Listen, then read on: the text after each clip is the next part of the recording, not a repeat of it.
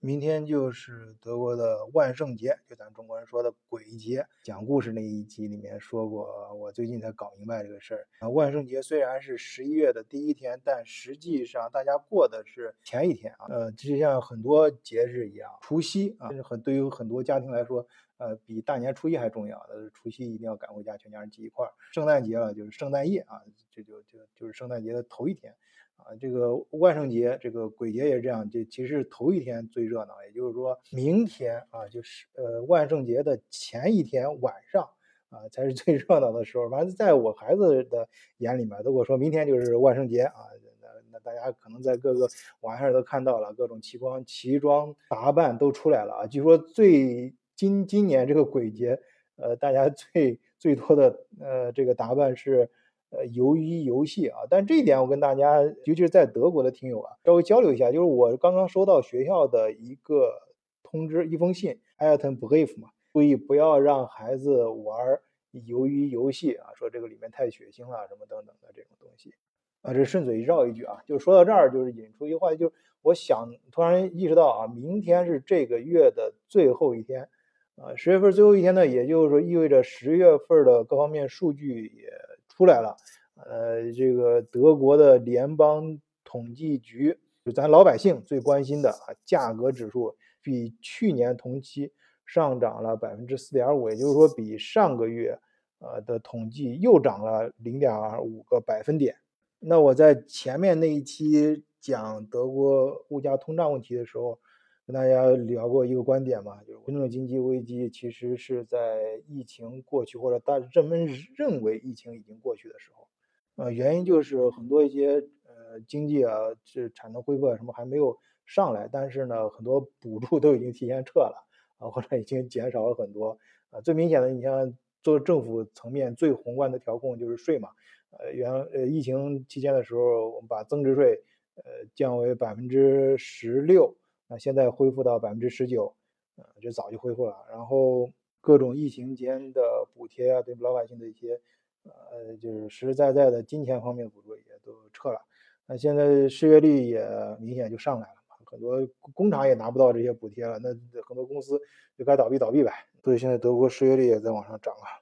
那咱们在德国生活的听友，你开车的时候，每次加油的时候。还有每次去超市的时候，我相信都能明显的感觉到物价在肉眼可见的上涨。所以现实的状况跟德国统计局报出的数字是相符的。而各个行业，我们上一期做这个节目的时候，呃，跟大家讲过，它的每个行业都不一样啊。其中涨幅最大的啊，现在也是这这次的数据报出来也是是能源行业。呃经济中间起非常大作用的两个领域啊，一个是能源的，决定整个经济能不能往前运转啊，这个价格在上涨啊，情况肯定不妙。另外一个也是我个人接触比较多的啊，这科技行业，呃，里面最都离不开一个东西，就是芯片。芯片它不是涨价的问题了，是现在缺芯片，全行业的缺。而对于整个经济，从地理上看呢，中国更缺啊。如果现在呃，掌握芯片，嗯的那几个目前已经能够成熟的掌握芯片技术的这几个大的公司呢，有货之后都是先紧着英美的企业供货，而中国的企业呢，就是情况不妙啊。这个平台我也不能说那么多，呃，但是咱们中国呃现在也在研积极研发自己的芯片吧。但这些东西呢，离咱们平常老百姓太远。咱们德国视角还是喜欢接地气一点啊。咱讲咱自己能听懂的话，咱说人话啊。就是咱们在德国视角的群里面，大家经常讨，经常或者是这段时间尤其讨论比较多的房价啊，租房的就是讨论房租。在德国的听友呢，就是问到底该不该买房。所以今天我在群里面直接抛出了一个观点，因为我一般来说这方面不太想发言，但是我实在看忍不住了，因为实在不忍有些人跳入这个呃坑，因为就跟炒股票一样，大家都有一个固定的思维，就是追涨杀跌嘛。德国现在房价一方面在涨，另外一方面利息非常低，所以出于这两个因素呢。那我们最好早点开始买房啊！这个我这个不能说对错，你买不买这个我每个人的现实状况不一样，这很难说对错。但是我可以告诉你，群里面我看讨论的有些东西它的依据是有一些问题的，有些偏颇。我稍微补充一下，就首先我抛出我自己的观点，我在群里面接播也播不住了，我直接就说我的观点是认为，明德国的房价的拐点会出现在明年的年底到后年的夏天之间会出现这个拐点。当然，这个拐点我也强调了，并不是说像股票那样，就是到涨到一定时候直接断崖式下跌。而是说它不会像以前涨得那么快了，甚至会停止增长。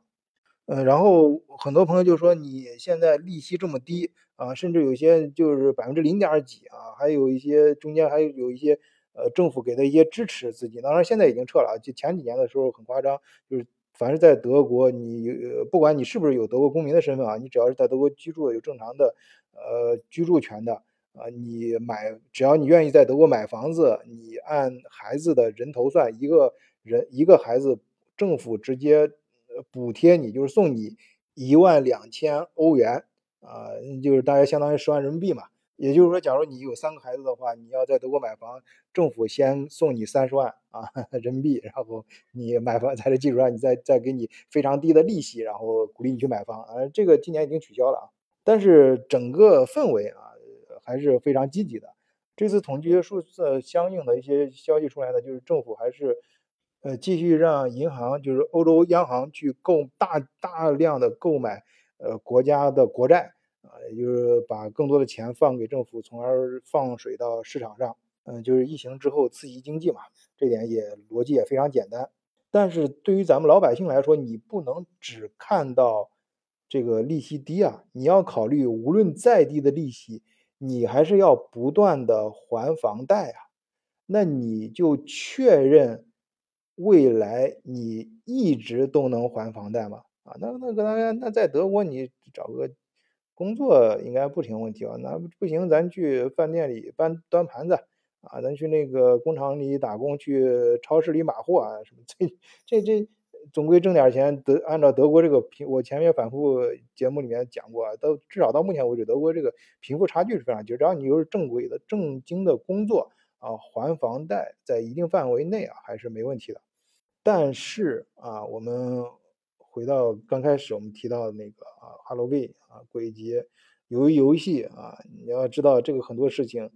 你真的不能搞得太极端啊，你不能这个人都是一步步呃被。被那些有关的部门和有关的机构盯上的，包括银行，我认为就是那种有关的机构啊，就是利用人的某些弱点啊，让你鼓励你去买房，你到他那儿卖，到时候你买不上的话啊，就像你其实每个人在现实中都多多少少的参加了一个现实版的呃鱿鱼游戏，这场游戏的组织者就是银行和金融机构。当然，这话我说的就有点极端，也也可能说了你 那个晚翠，我觉得你就很极端，你说这个就很极端，你还不让我们太极端，呃，这个咱先放一边，我接着把这个话说完，就是这观点，就是你要注意啊，你银行他当然是鼓励你去买房啊，你利息低什么没关系，你只要用他的，你用他的钱，你就在给他的打工，对他来说就是一个呃项目，这个项目只要在正常的运转。那你将来如果有一天还不上房的时候，那这个资产就是银行的啊。对于银行来说，里外里他是不会亏的，也不至少不会亏的特别多。那有些朋友，咱群里有在银行里做的朋友啊，那就马上站出来，那不对啊，那银行他肯定不希望你还不上款的，那还是希望你正向的把这个项目做。那当然了，他当然想把这个项目从从头到尾做完。但是你还不上款或者你不想还款断供的时候。你银行就要对你的银行资产去法拍，那表面上看银行不想走这一步，因为法拍可能对他来说也是损失。但是那个时候，首先房价可能在变化了，但是你要知道，银行就像大的我们刚才提到的这个汽车行业，呃，待会儿会提到，应该待会儿我会讲到汽车行业一样，它周围都有很多周边的一些呃做 T U T one 呃呃 T 二 T 一的这种供应商。整个一个产业链，它银行也是围绕着银行周围有很多金融机构什么的，还有在市市场上专门做这种资产转卖、资产打包服务的。那他们就好多甚至都是银行自己的高管，还有和他们相关利益相关的人在在做操作的。他这些法拍的这些很低的价格出去之后，他自己的利益相关的啊，在这个经济链条上的一些企业可能就接了这个包啊。你平常有时候看的非常好的资产，你不一定能买得到啊。你能买到的资产，你如果是不托底的话，你可能 会把自己套进去。所以用咱老百姓的话来说，就是这个。肉肉烂也要烂在自己的锅里面，所以从你跟银行签了这个买卖合同之后，你要注意，你在你没有还款完成之前，你千万不要认为这个房子就是你的板上钉钉的事儿，那可真不一定。那刚才咱们说了，你哇，那你刚不说了吗？在德国，你你怎么地找份工作，你都肯定能返还的话，哎，这就是我刚才提到的，我要说一下这个德国的。德国的经济问题啊，德国未来的经济会不会出现崩盘？那很不好说。这个事情不是说不可能发生的事情。下面我们从经济和政治两个方面来说。首先从呃经济上，呃德国的大家知道，德国它最重要的就是汽车行业啊。这个哪天我有空了可以把这个相关的一些就德国呃这个重要的一些人物出来讲话。啊，一些新闻可以大家放出来，明确表达德国的最重要的经济体就是汽车行业，而汽车行业最近已经在这个进行中了，未来讲是不可逆转的出现这个新能源汽车，呃，整个汽车行业都要颠覆，要革新啊！这一轮的革改革，你先别说工业四点零了，就这个最具具体的这汽车行业的，跟德国是跟不上趟的啊！首先新能源这一块儿，德国已经慢了。然后最核心的电池制造，就像呃传统汽车的发动机一样，这些是现在掌握在中日韩企业里面。呃，德国是德国自己首先自己不能造，虽然德国强迫这些企业到欧洲来建厂，但技术核心技术也都是中日韩手里面的。呃，另外德国虽然很多大的车厂也意识到这个问题，而且有些已经把头调过来了。我们要朝这个方向去走，要未来的这搞电动车啊，甚至全电啊，但但它也就意味着，就是像以后生产汽车，就像生产手机一样啊，它不是一个机械驱动，而是一个软件驱动嗯的企业。那那这一块的经济模式和呃，包括公司的整个架构和运作模式。跟德国目前这个企业运行模式是格格不入的，呃，就也就是说，以德国目前的这种企业的运作方式，根本就干不上趟。这个更新迭代的速度，你根本就跟不上，跟不上这个新经济形态的要求。这一点，我相信跟德国打过交道的，咱们听友跟德国企业打过交道，或者有很多听友就在德国企业里面工作过啊，很多年的，你都深有体会。上次在朋友家吃饭，他在德国一家很大公司里面干。他们每每年开大会的时候就说嘛，第一最初几年只是注意到中国，然后后来就是感到惊讶。的现在就是明确表示我们要学习中国，就是现在中德国的这个这种呃企业架构和做项目的模式太慢了，太慢了。德国都一直抱怨其他这个其他国家，尤其是中国这些国家，你的动作太快了，你稳重一点。其实就是因为他自己太慢了。那如果德国的汽车行业跟不上趟的话，那你想在整个德国的经济体当中，汽车和汽车相关的这些整个呃经济生态，呃，如果在整个经济中的比重啊，我们用半壁江山来呃比喻的话，一点都不过分。那如果的德国经济不行了，那你觉得未来德国的相关它的这些福利体系啊，还有这些收入啊保障，还有整个。像以前那么健康的一个经济生态还能稳得住吗？好，我们再看政治方面啊，政治上默克尔已经呃退休了，那他走了之后留给德国的政治呢是一个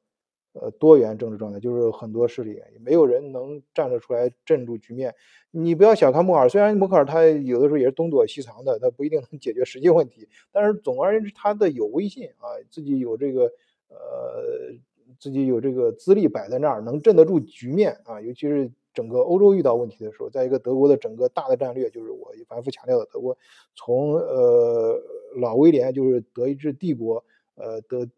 第一个帝国成立章，到到希特勒啊，到战后整个德国的政治纲领就是非常明确的，就是实现大欧洲的这个战略，是德国的根本利益所在，也是德国能够吃到经济持续稳定增长的一个红利，呃的最根本最底层的一个原因。那现在如果德国的经济不行了，那它火车头地位不保，整个。欧盟的体系，或者确更确切说是欧元的金融体系，还能够保得住吗？本身这几年发生的很多事情，呃，已经对欧元产生了非常多的负面影响。那如果是整个这个最呃稳固的德国经济体不行了，但我不知道法国未来会怎么样。如果都都不行的话，或者出现比较大的缺失的话，那这个动荡就是在所免难免的。那么欧元会不会崩溃？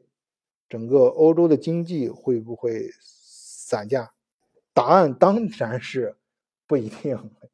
呃，大概率是不会的。但是我想说的是，这种可能性是存在的。也就是说，具体到我们老百姓，你具体买不买房这件事情，你要考虑到，你不管现在利率有多低，你有没有可能，或者你就那么肯定你未来。持续这十年到二十年的还房贷的，呃期间，你一直都能定时还上这个房贷吗？中间不会断供吗？而整个经济如果出现大滑坡、雪崩式的话，那你你会不会出现零八年美国那种情况？呃，这个原来比如说你五十万欧元买的房子，但是你要。经济突然不行了，它是我刚才说了，大概率不会出现说是所谓拐点，不会说是房价降，而是说涨得没有以前那么快。但是在未来再往后推几年，德国经济如果真的不行的话，你这个五十万欧元的房有没有可能变成一半腰斩，变成二十多万，甚至变成十万，甚至变成白菜价？那这个时候你跟银行签的这个合同，你还是要去还五十万欧元。你愿不愿意继续还呢？如果你不想还了，OK，没关系，呃，你就按照德国的法律，你的个人的信誉账户也就也就要受到巨大的影响，你的书法会 巨大的问题，这都是小事儿，有可能很有可能会出现个人或者家庭破产。你注意，个人和家庭破产跟公司破产那是两回事儿，天壤之别。呃，然后这往深处我就不能再说了，再说后面得收费了。对对对，顺便说一句，如果是大家在对于德国的呃实际的啊这种比较实际的经济法务，呃，包括一些呃有些问题，提供一些比较多的话服务，就是比较那种专业的服务的话，因为毕竟专业的是专业的问题，我们还是要找专业的人来回答。我们德国视角，咱们长期合作的有这边，嗯，比如说就说有咱们德国。视角这个特色的一些服务啊，你比如说律师服务吧，我们可以提供，就是说，呃，同时中国跟德国和欧盟都有职业呃律师执照的这种精通双方面的这种律师，呃，财务也是，包括还有其他方面的企业经营、企业咨询这种，大家如果有需要这方面，甚至于一些专业的资技术咨询。如果大家确实是有这方面需求的，可以在群里面找晚醉啊，可以找我。呃，我专业的问题，我们还是找一些专业的方式来处理。